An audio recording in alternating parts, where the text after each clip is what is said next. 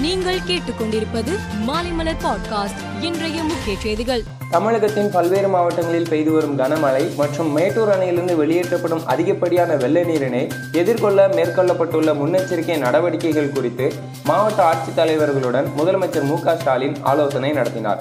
கனமழையின் காரணமாக ஏற்படும் பாதிப்புகளை தவிர்த்திட தேவையான அனைத்து முன்னெச்சரிக்கை நடவடிக்கைகளையும் மேற்கொள்ளுமாறும் முதல்வர் அறிவுறுத்தியுள்ளார். ஓமன் நாட்டில் சிக்கி தவிக்கும் எட்டு தமிழக மீனவர்களை மீட்க நடவடிக்கை எடுக்க வேண்டும் என மத்திய வெளியுறவுத்துறை அமைச்சர் ஜெய்சங்கருக்கு தமிழக பாஜக தலைவர் அண்ணாமலை கடிதம் எழுதியுள்ளார். இதற்கு பதிலளித்துள்ள மத்திய அமைச்சர் ஜெய்சங்கர் மீனவர்களை விடுவிக்க நடவடிக்கை எடுப்பதாக உறுதியளித்துள்ளார். வடமேற்கு வங்கக்கடல் பகுதியில் புதிய காற்றழுத்த தாழ்வு பகுதி நாளை மறுநாள் உருவாகிறது. இதன் எதிரொலியால் கேரளா கர்நாடகா மாநிலங்களில் அடுத்த இரு நாட்களுக்கு மிக கனமழை தொடரும் என இந்திய வானிலை ஆய்வு மையம் தெரிவித்துள்ளது.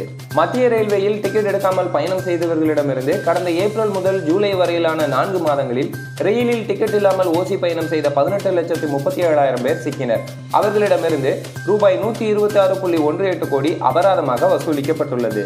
தாய்லாந்தில் இரவு விடுதியில் இன்று அதிகாலை திடீரென தீ விபத்து ஏற்பட்டது. இதில் குறைந்தது பதிமூன்று பேர் உயிரிழந்தனர். மேலும் நாற்பது பேர் காயமடைந்துள்ளனர். ஆப்கானிஸ்தானின் ஃபைசாபாத் பகுதியில் மிதமான நிலநடுக்கம் ஏற்பட்டுள்ளது. இந்நிலநடுக்கம் தொன்னூற்று மூன்று கிலோமீட்டர் ஆழத்தில் மையம் கொண்டிருந்தது. நள்ளிரவு பனிரெண்டு முப்பத்தெட்டு மணி அளவில் ஏற்பட்ட நிலநடுக்கம் நான்கு புள்ளி ஒன்பது ரிக்டர் அளவில் பதிவானதாக தேசிய புவியியல் மையம் தெரிவித்துள்ளது. வெஸ்ட் இண்டீஸ் இந்தியா அணிகளுக்கு இடையேயான ஐந்து போட்டிகள் கொண்ட டி டுவெண்டி தொடரின் நான்காவது ஐந்தாவது டி டுவெண்டி போட்டி அமெரிக்காவில் நடைபெற உள்ளது. இதற்காக இந்திய வீரர்கள் மற்றும் வெஸ்ட் இண்டீஸ் அணி வீரர்கள் அமெரிக்காவில் உள்ள புளோரிடாவுக்கு சென்றுள்ளனர். மூன்றாவது டி டுவெண்டி போட்டியில் காயமடைந்த இந்திய கேப்டன் ரோஹித் சர்மாவுக்கு காயம் ஏற்பட்டதை அடுத்து அவர் விளையாட்டில் தொடருவாரா என்ற கேள்வி எழுந்தது. இந்நிலையில் ரோஹித் சர்மா குணமடைந்து விட்டதாகவும் அவர் நான்காவது டி டுவெண்டி போட்டியில் விளையாடுவார் எனவும் தகவல் வெளியாகி உள்ளது.